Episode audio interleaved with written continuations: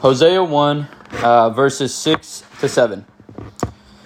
Then she conceived again and gave birth to a daughter, and the Lord said to him, Name her Lo Ruhamah, for I will no longer have compassion on the house of Israel, that I would ever forgive them. But I will have compassion on the house of Judah, and deliver them by the Lord their God, and will not deliver them by bow, sword, battle, horses, or horsemen. Amen. Hosea, the prophet of God, was commanded by God to marry a wife of harlotry and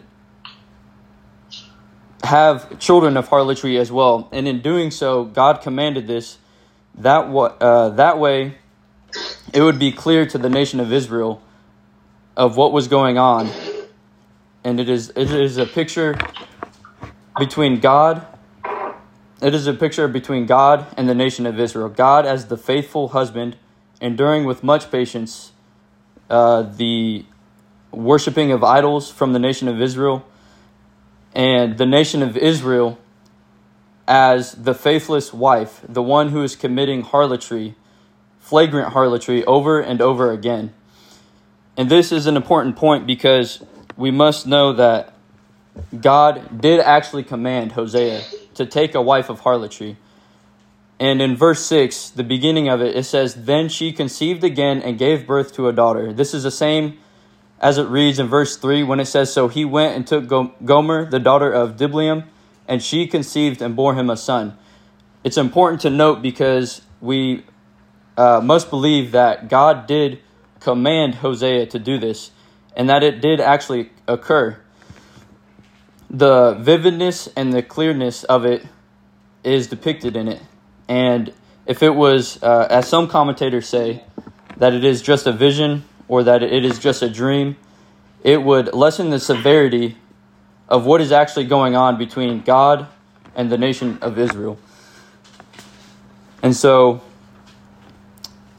God did command Hosea to do this, and God did command Hosea to have children of harlotry. And this did happen. And so, further in verse 6, it says, And the Lord said to him, Name her Lo Ruhamah, for I will no longer have compassion on the house of Israel, that I would ever forgive them. God commands Hosea to name his daughter Lo Ruhamah, which literally means no mercy or no compassion. And he does this because he isn't going to have compassion on the house of Israel any longer. He has been enduring with much patience. He has um, given them the prophets, given him or given them the messengers of God. And over and over, time after time, generation after generation, they have been uh, disobedient, they have spurned, they have detested the commandments of God, the commandments of the Lord. And so now, God is telling Hosea to name your daughter this because I'm making it clear to the nation of Israel. I'm making it clear to those who are disobedient to my word, who hear the truth and reject my words, that I will not have compassion on them and I will never forgive them. And this as this goes on as early as um, the from the Exodus of Egypt in Exodus 32 Exodus 32.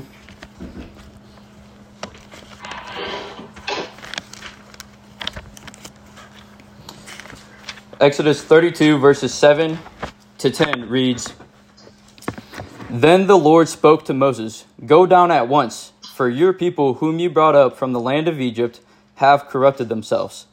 They have quickly turned aside from the way which I commanded them. They have made for themselves a molten calf and worshipped it and have sacrificed to it and said, This is your God, O Israel, who brought you up from the land of Egypt. The Lord said to Moses, I have seen this people, and behold, they are an obstinate people. Now then, let me alone that my anger may burn against them, and that I may destroy them, and I will make of you a great nation. The context of this passage is Moses is on Mount Sinai, speaking to God face to face and the nation of Israel is on the base of the mountain. And in Moses' abstinence or in his uh, yeah in his uh, abstinence, he is absence. Sorry, he is or the nation of Israel proceed to forsake the Lord. And it says in verse 8, they quickly turn aside from the, from the way that God commanded them. And keep in mind that this is right almost directly after the exodus of Egypt, where they would have seen all of the miracles that God provided, all of the miraculous signs that Moses and Aaron performed before their eyes. And yet they were so quick to desert and worship something that they made and something that they created. And that's why God has this burning indignation towards them and wants to destroy them. And in this case, uh, the only reason why they were not destroyed was because a righteous man, Moses, the prophet of God, he interceded on Israel's behalf. He prayed on behalf of the nation of Israel, and um, he was the one that uh, granted them compassion. According to God's will, it was uh, Moses who prayed, and then God had compassion on them. And also, this is a type of uh, a picture of Christ as well, because Christ is the one who prays on our behalf that God would have compassion on us, that God would have mercy upon us who do not deserve compassion, but yet he still gives it to us on behalf of Christ himself. But in this instance, God desires to destroy them, but he does not on behalf of the prayer of a righteous man, which is Moses. And then furthermore, in 2 Kings 2 Kings 17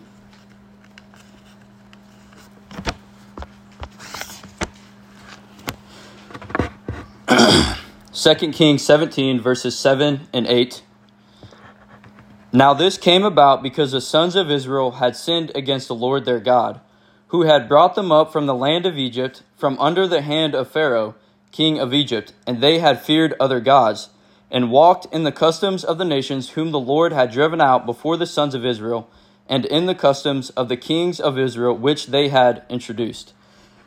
This is about 700 years later after the exodus of Egypt. And this is the beginning of the uh, captivity of the northern kingdom. Whenever the, uh, the nation of Israel split into two different kingdoms, there was the northern and the southern kingdoms.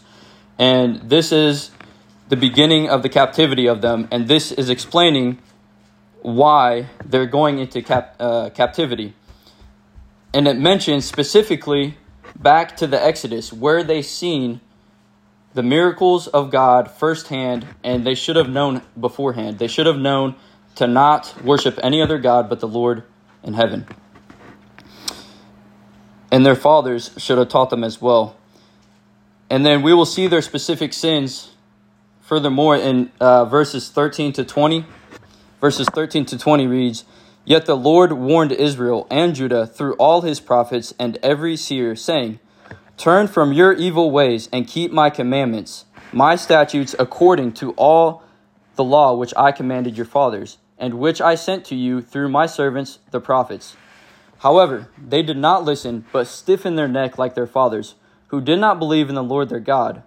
They rejected his statutes and his covenant, which he made with their fathers, and his warnings with which he warned them and they followed vanity and became vain, and went went after uh, uh, the nations which surrounded them, concerning which the Lord had commanded them not to do like them.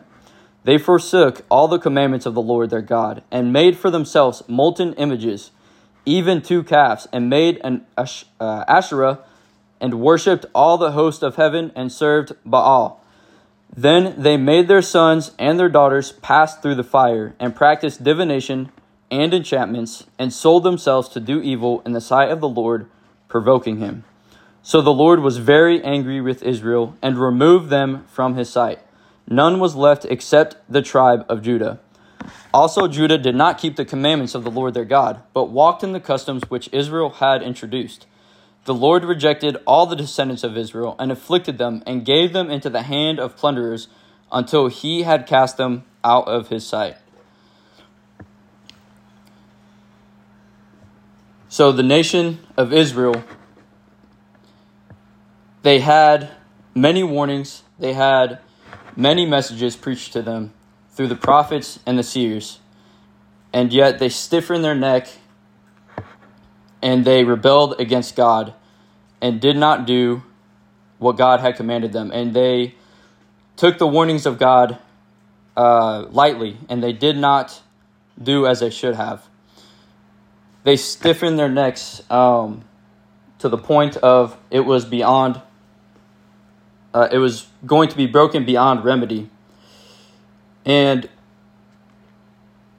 we can see further in Second Chronicles 36 Second Chronicles 36 verses 15 to 16 verses 15 to 16 say the lord the god of their fathers sent word to them again and again by his messengers because he had compassion on his people and on his dwelling place but they continually mocked the messengers of god despised his words and scoffed at his prophets until the wrath of the Lord arose against his people, until there was no remedy. So, just as the northern kingdom, the house of Israel, in this way, the kingdom, uh, the northern kingdom, they despised, mocked, and scoffed at the messages at the messages of God. It says the wrath of the Lord arose against his people, and there was no remedy because of this. And here in Second Chronicles 36, this is uh, the end of the southern kingdom, the house of Judah, the kingdom of Judah. And this is about 800 years after the exodus of Egypt. And so the same thing that the Israelites were doing and practicing in 1400 BC, which was the exodus of Egypt, and how they deserted the Lord their God, is still happening all these years later because they are not taking to heart the warnings and the instruction that God is giving to them. They don't uh, understand the word of God and they don't want to obey. They love their sin more than they love God and they want to worship their idols and live in sin. And for this reason, it says in verse 16, his wrath rose against them until there was no remedy. Just like in 2 Kings 17, it says that their neck was stiffened. There's an example in Proverbs 29, verse 1, or the, the explanation further. Proverbs 29, verse 1 says, A man who hardens his neck after much reproof will suddenly be broken beyond remedy. The, pride, the proudful man, the man who says in his heart that he can do what it takes, that he does not need the Lord, and that uh, he hears the true gospel of Christ and yet rejects it. He rebels against the one true God and does not take to heart the consider or the instruction of the Lord. It says his neck will be uh, hardened and it will suddenly be broken beyond remedy. This man will be destroyed utterly, and he and his end is the lake of fire. And there is no hope for such a man who is so proud in heart, thinking that he has all that he needs.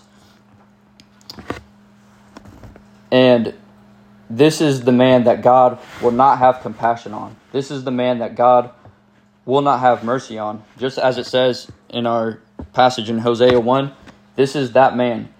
A few examples in the in the New Testament now, beginning in Matthew. Matthew chapter 7. We have a contrast between a wise man and a foolish man. Matthew chapter 7 verses 24 to 29 it says, Therefore, everyone who hears these words of mine and acts on them may be compared to a wise man who built his house on the rock. And the rain fell, and the floods came, and the winds blew and slammed against that house, and yet it did not fall, for it had been founded on the rock. Everyone who hears these words of mine and does not act on them will be like a foolish man who built his house on the sand. The rain fell, and the floods came, and the winds blew and slammed against that house, and it fell, and great was its fall. When Jesus had finished these words, the crowds were amazed at his teaching, for he was teaching them as one having authority, and not as their scribes. So we have the contrast between the wise and the foolish. The wise man hears the words of Christ and he acts on them. He does them. He believes in them and he does not turn to the left or to the right. And when he is uh, re- reproved or when he is confronted about any sin in his life, he will take action and do what it takes to repent. But yet, the, on the opposite side, we have the foolish man. This is the one who is proud in heart. This is the one who hardens his neck. He hears the words of Christ, and yet he does not care. He hears the words of Christ and rejects Christ himself. And this is the man whose fall will be great. His house will come to an end, and his uh, his end is in the lake of fire. That's where he will go, and that is because he is trusting in himself and not in Christ. And in this way, God is not going to spare him. God is not going to show him compassion in this way. Similarly, in Hebrews 10, in Hebrews 10.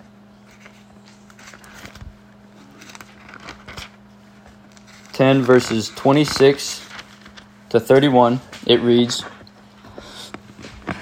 For if we go on sinning willfully after receiving the knowledge of the truth, there no longer remains a sacrifice for sins, but a terrifying expectation of judgment and the fury of a fire which will consume the adversaries. Anyone who has set aside the law of Moses dies without mercy on the testimony of two or three witnesses. How much severer punishment do you think he will deserve who has trampled underfoot the Son of God and has regarded as unclean the blood of the covenant by which he was sanctified, and has insulted the Spirit of grace? For we know him who said, Vengeance is mine, I will repay. And again, the Lord will judge his people. It is a terrifying thing to fall into the hands of the living God.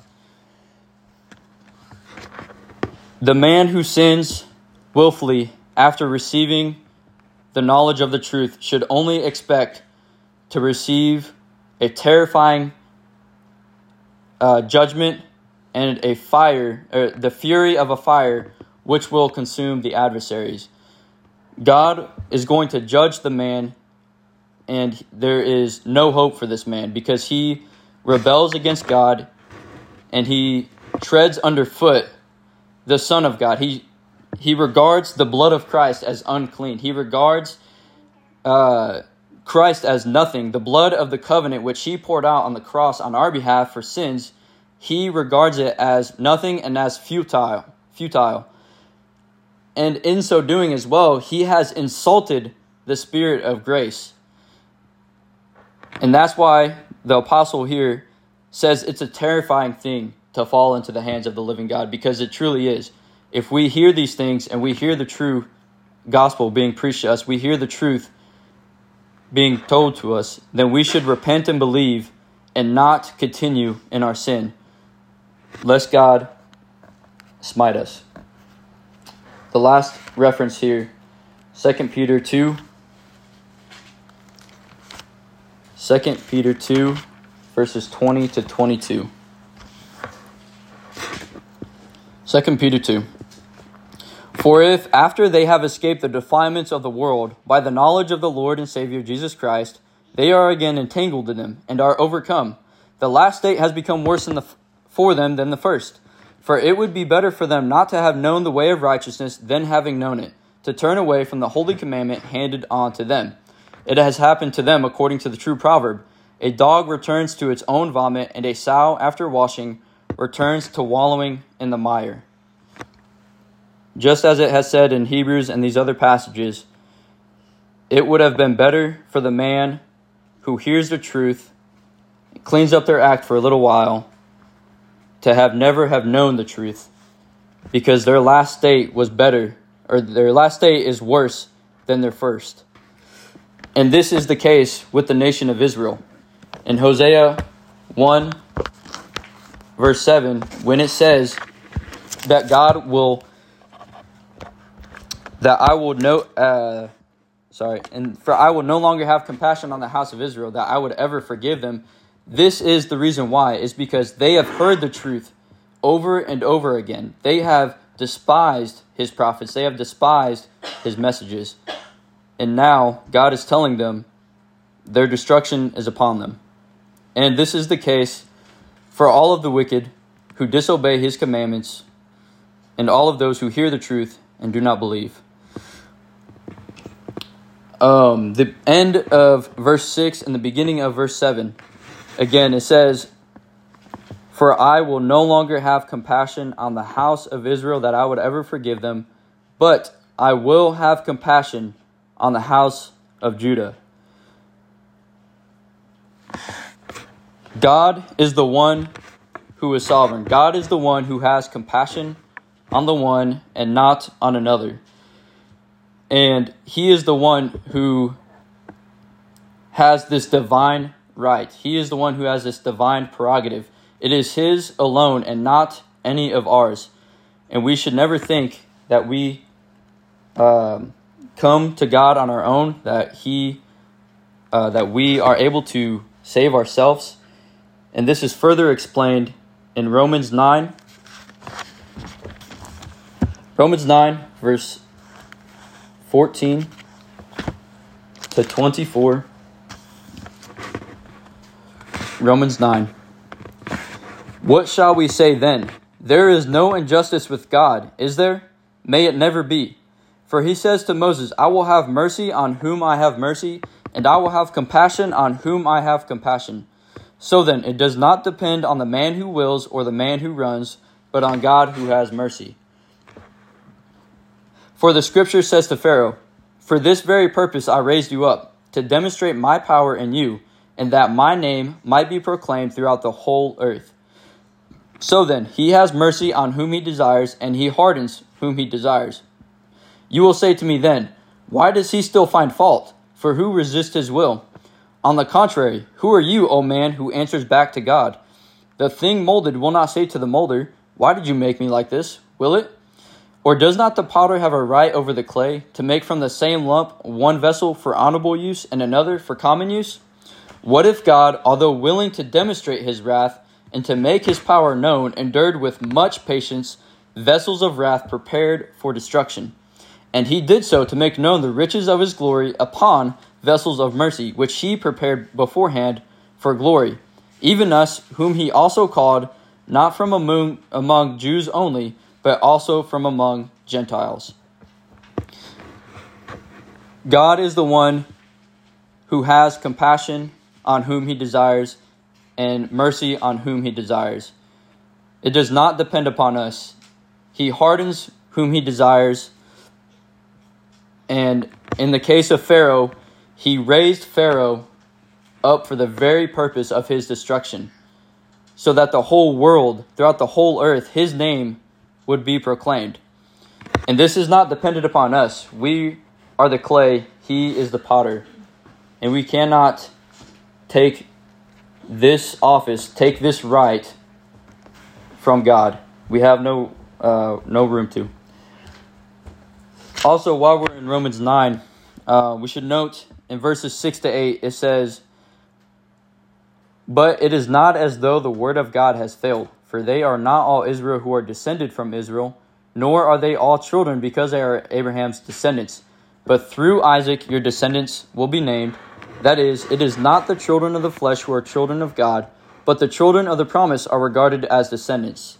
This is important because uh, in our chat in our uh, section in Hosea one, it says house of Israel and house of Judah. And the prophet's intention is not to simply mean the whole northern kingdom when he says house of Israel. And it's not his intention to mean the whole southern kingdom when he says house of Judah. But he means in verse 6 the reprobate, and he means in verse 7 the elect, the unbelieving and the believing, the righteous or the wicked and the righteous. And here in verses 6 to 8, it is clear that not all Israel are descended from Israel. That is spiritual Israel. And also in verse 7, they are not all children because they are Abraham's descendants, but through Isaac your descendants will be named. And this is the promise that God gave to Abraham that his descendants would be as numerous as the stars. And this is the spiritual application that his descendants would be those among the faith. And so when it says house of Israel, it doesn't always mean all of Israel. And the same with Judah. It does not always mean all of Judah. And further evidence of this and God's sovereignty is found in 1 Peter 2. 1 Peter 2.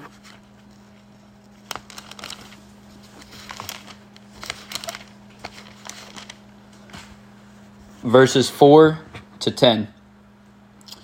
And coming to him as to a living stone which has been rejected by men, but is choice and precious in the sight of God you also, as living stones, are being built up as a spiritual house for a holy priesthood to offer up spiritual sacrifices acceptable to God through Jesus Christ. For this is contained in Scripture Behold, I lay in Zion a choice stone, a precious cornerstone, and he who believes in him will not be disappointed. This precious value, then, is for you who believe, but for those who disbelieve, the stone which the builders rejected, this became the very cornerstone and a stone of stumbling and a rock of offense. For they stumble because they are disobedient to the word, and to this doom they were also appointed. But you are a chosen race, a royal priesthood, a holy nation, a people for God's own possession, so that you may proclaim the excellencies of him who has called you out of darkness into his marvelous light. For you once were not a people, but now you are the people of God. You had not received mercy, but now you have received mercy. And so, the people of God, it says in verse 10, you were once not a people, but now you are the people of God. So, the true Israel of God are those who are born again by the Spirit of God, according to the Word of God. And those are the true Israelites indeed. Those are the true uh, in this context, in our passage, that is the house of Judah, those who are born again by the Spirit of Christ. And also note here, it says in verse 8, they stumble because they were disobedient to the word, and to this doom they were also appointed. They were appointed to eternal destruction. They were appointed to be disobedient. And for that, we will also look at Proverbs 16:4 for further evidence.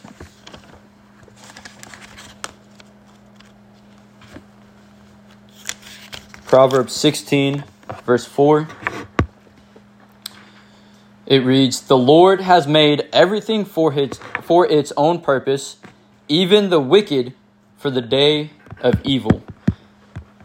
The Lord God has made all things in heaven, all things on earth. He has made the sun, the moon, the stars, the sea, the trees, everything that we see, and everything has a purpose.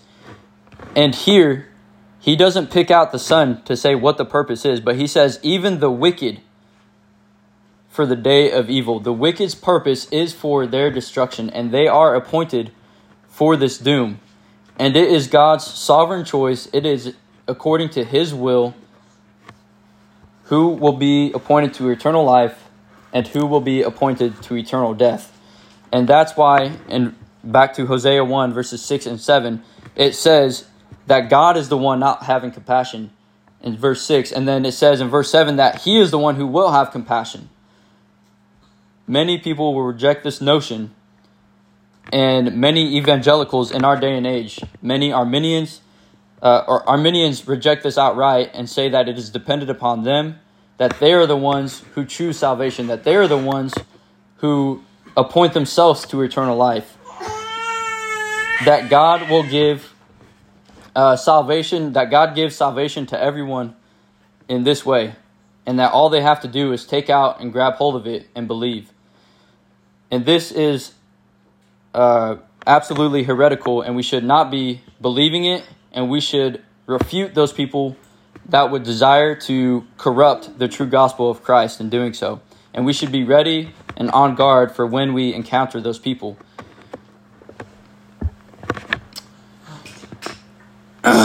Um, further in verse 7, it says, and uh, verse 7 But I will have compassion on the house of Judah and deliver them by the Lord their God, and will not deliver them by bow, sword, battle, horses, or horsemen. In this one verse, we have two persons of the Trinity at work. We have the Father, but I will, and the Son, deliver them by the Lord their God.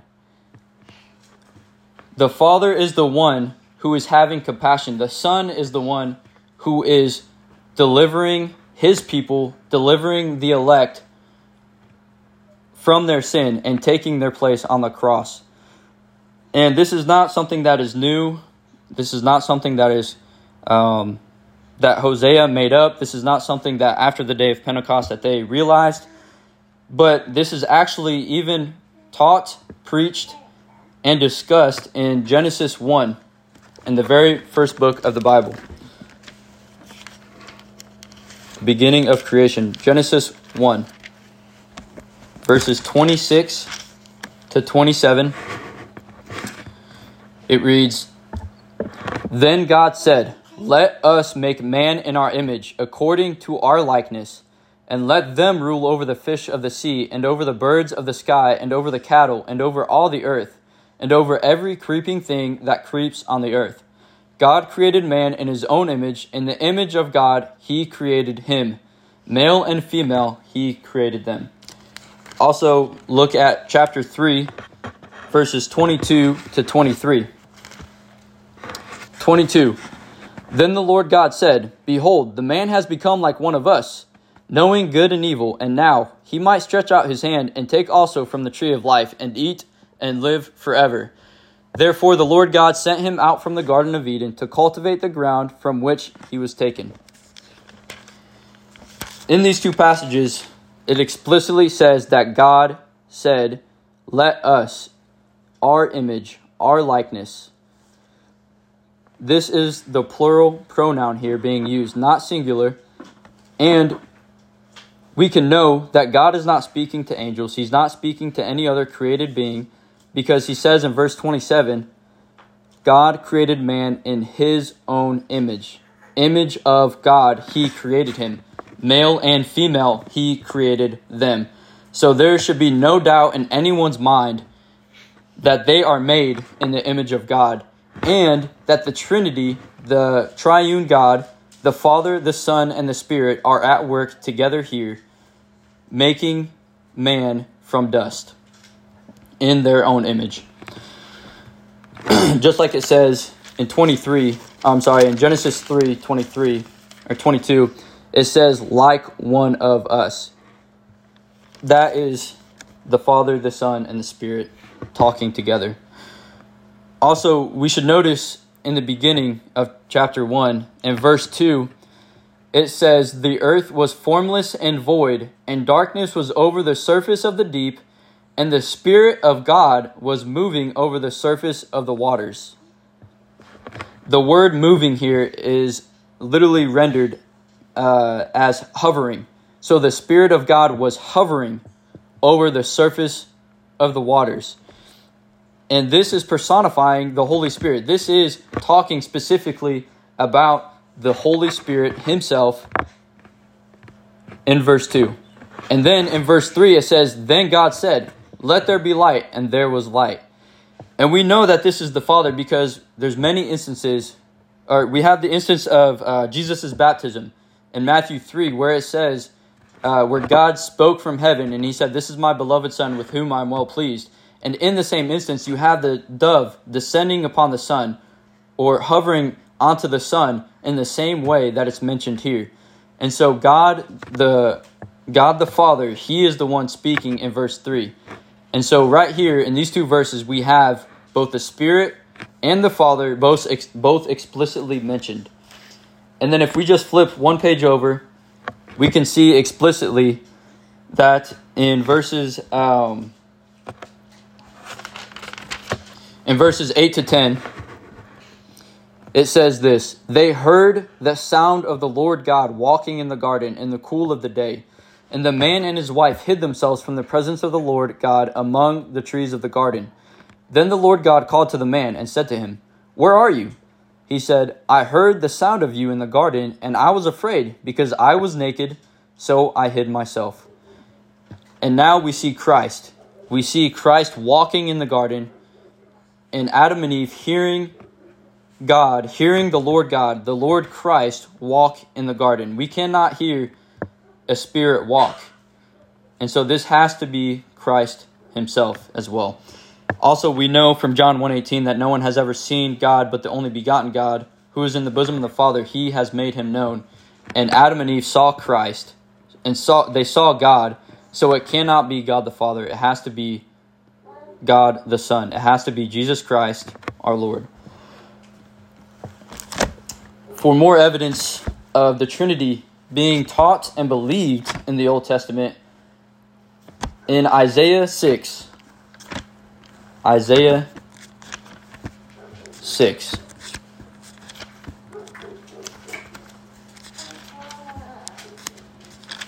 Isaiah 6, verses 1 to 13. It reads In the year of King Uzziah's death, I saw the Lord sitting on a throne, lofty and exalted, with the train of his robe filling the temple. Seraphim stood above him, each having six wings. With two he covered his face with two he covered his feet, and with two he flew. And one called out to another and said, Holy, holy, holy is the Lord of hosts. The whole earth is full of his glory. And the foundations of the thresholds trembled at the voice of him who called out, while the temple was filling with smoke. Then I said, Woe is me, for I am ruined, because I am a man of unclean lips, and I live among a people of unclean lips. For my eyes have seen the King, the Lord of hosts. Then one of the seraphim flew to me with a burning coal in his hand, which he had taken from the altar with tongs. He touched my mouth with it and said, Behold, this has touched your lips, and your iniquity is taken away, and your sin is forgiven. Then I heard the voice of the Lord saying, Whom shall I send, and who will go for us? Then I said, Here am I, send me.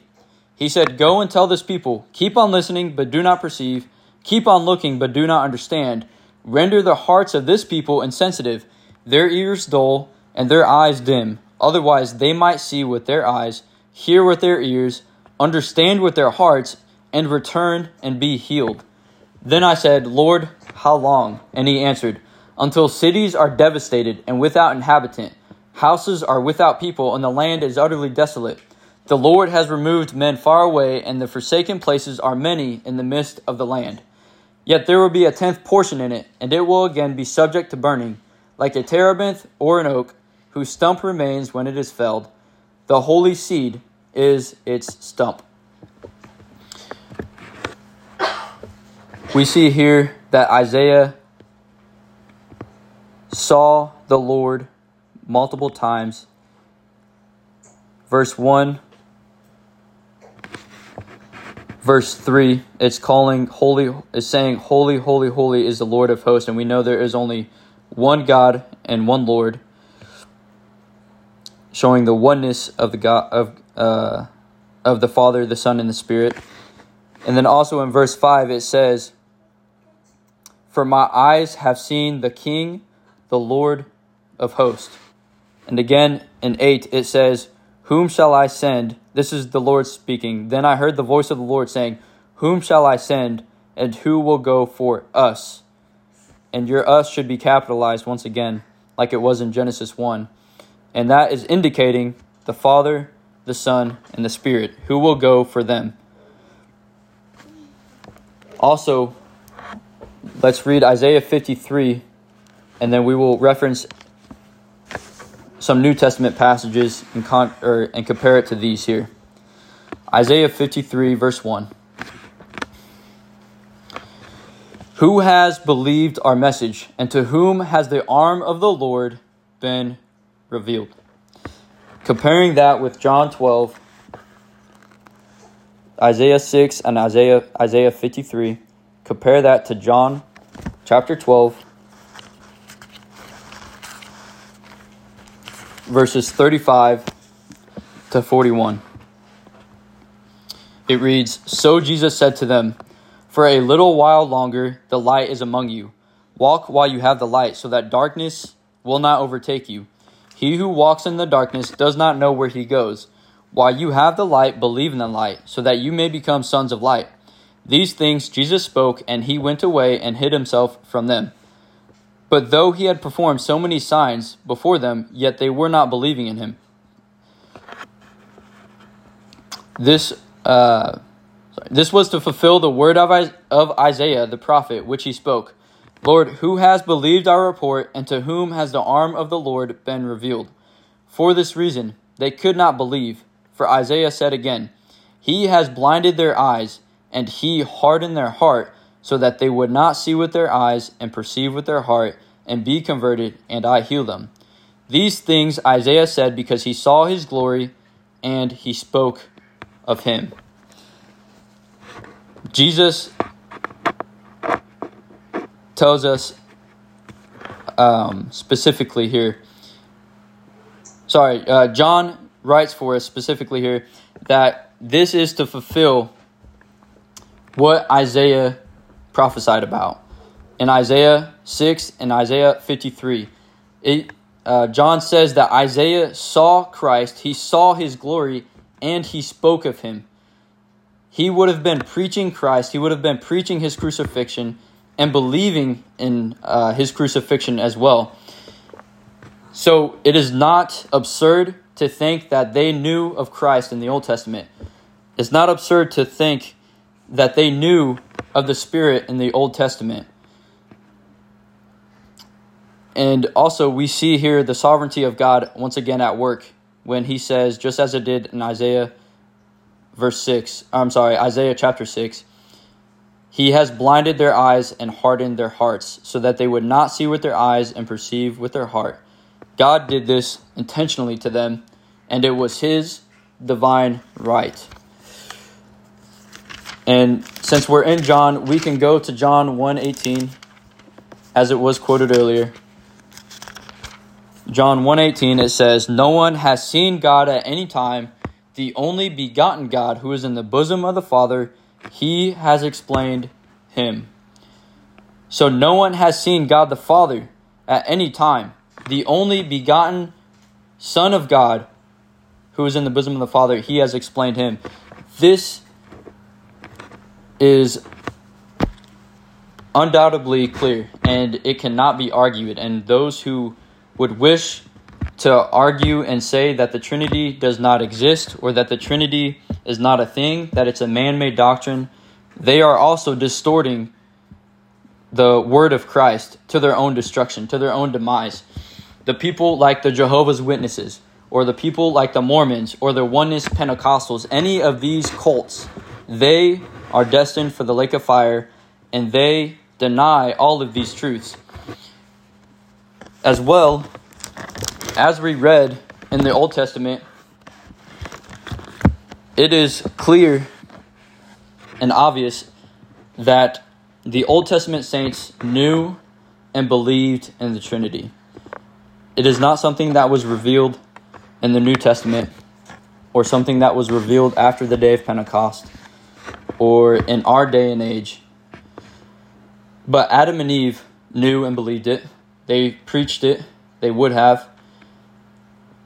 Moses, who wrote the book of Genesis, believed it. He would have known what he was writing. Also, Isaiah, who saw Christ and his glory, he would have known it and believed it and preached it. And Hosea, in our passage, he knows that God is not insane. He knows that God would not be saying, speaking in this way, unless there was two persons that he was making reference to. So he also believed and preached the Trinity. And this is to refute those who call themselves dispensationalists and try to say that we are smarter than the Old Testament saints, that we are the ones who have the knowledge, we are the ones who have the wisdom. But like we had read in previous passages, like Psalm 29, verse 1, when it says that they harden their necks beyond remedy, these are those people who are proud in their heart, who are wise in their own estimation, and seek after their own desires, their own sinful pleasures. And they think that they are the wisest men on earth. To think that Adam and Eve, who walked with Christ in the garden, that we would know more than them, or that Moses, who spoke face to face with God, that we would know more than him, or the prophets of God who had the word of God given to them to prophesy to a whole nation, that we would know more than them. This is heretical, satanic, and we should not believe in it.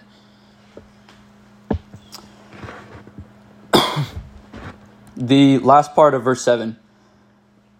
Verse 7 reads, But I will have compassion on the house of Judah and deliver them by the Lord their God, and will not deliver them by bow, sword, battle, horses, or horsemen. And as we just discussed, Christ is the one who is delivering the house of Judah or the elect. God is the one who will save his people and grant them eternal life. And it's not through means of the physical uh, ability. And we can see this promise even give, or even um, given as early as Genesis 3. Genesis 3, verses 14 to 15. Genesis 3, verses 14 to 15. The Lord God said to the serpent, Because you have done this, cursed are you more than all cattle, and more than every beast of the field. On your belly you will go, and dust you will eat all the days of your life. And I will put enmity between you and the woman, and between your seed and her seed. He shall bruise you on the head, and you shall bruise him on the heel. So we have the promise of Christ here, the deliverance from sin, the deliverance from Satan, the king, uh, the prince of the power of the air, and the promise given. Uh, promise. Uh, this is the promise given to us that Christ will crush Satan underneath his feet, and in the same way, we will be delivered from sin and from our enemies, like Satan and his demons and his wicked ones. Also in Psalm 44,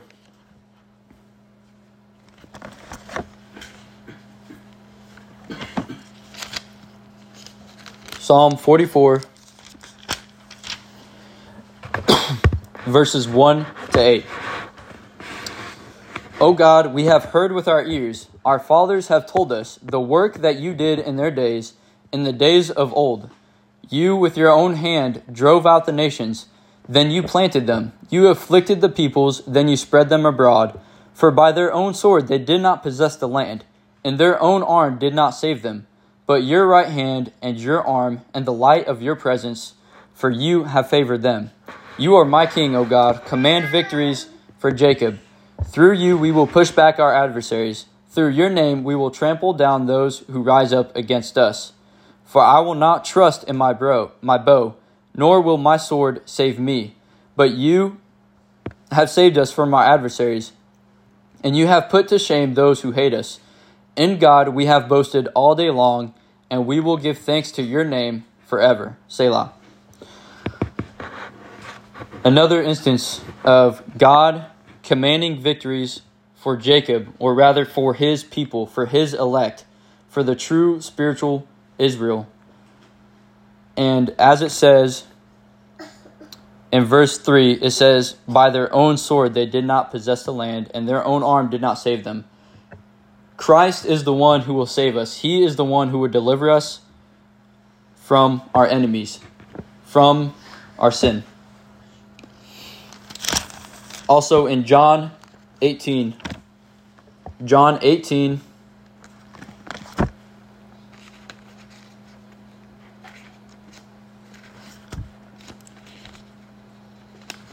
John 18, verses 33 to 37. Therefore, Pilate, uh, therefore Pilate entered again into the praetorium and summoned Jesus and said to him, Are you the king of the Jews? Jesus answered, Are you saying this on your own initiative, or did others tell you about me? Pilate answered, I am not a Jew, am I? Your own nation and the chief priests delivered you to me. What have you done? Jesus answered, My kingdom is not of this world. If my kingdom were of this world, then my servants would be fighting so that I would not be handed over to the Jews. But as it is, my kingdom is not of this realm. Therefore Pilate said to him, So you are a king? Jesus answered, You say correctly that I am a king. For this I have been born, and for this I have come into the world, to testify to the truth, to testify to the truth. Everyone who is of the truth hears my voice.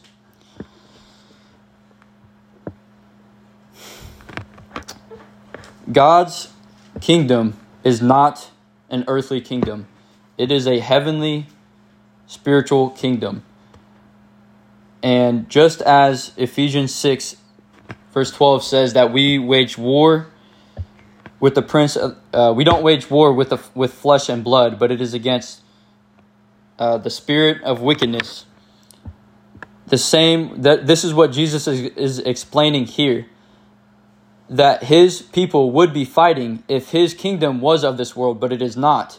They do not fight with flesh and blood, but they fight Satan, they fight demon, they fight uh, sin and wickedness. And that's why Christ is explaining here that his kingdom is a heavenly kingdom, and those who hear his voice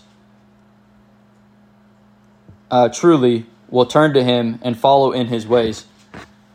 And he will give them deliverance, not physical deliverance, not always. He does at times give us physical deliverance, but most certainly, if we trust in Christ, he will give us deliverance from our sin and from those who seek to kill our souls.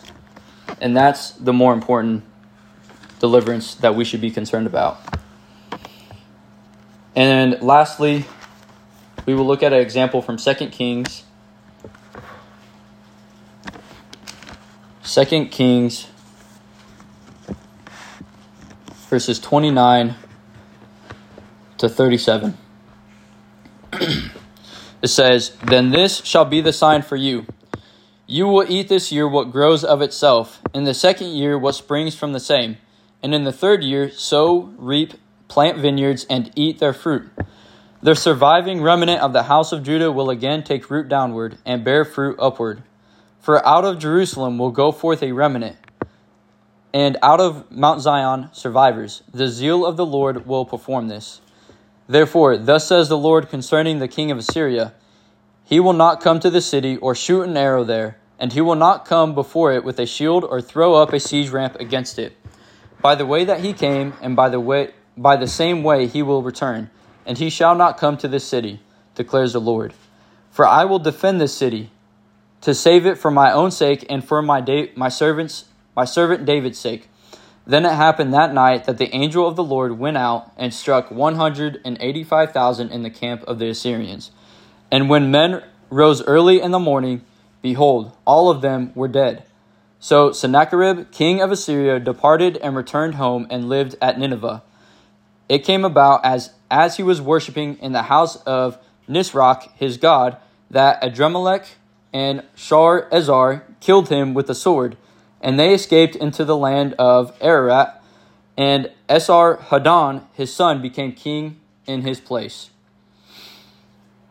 This is a perfect description, a perfect picture of what Christ does for his people.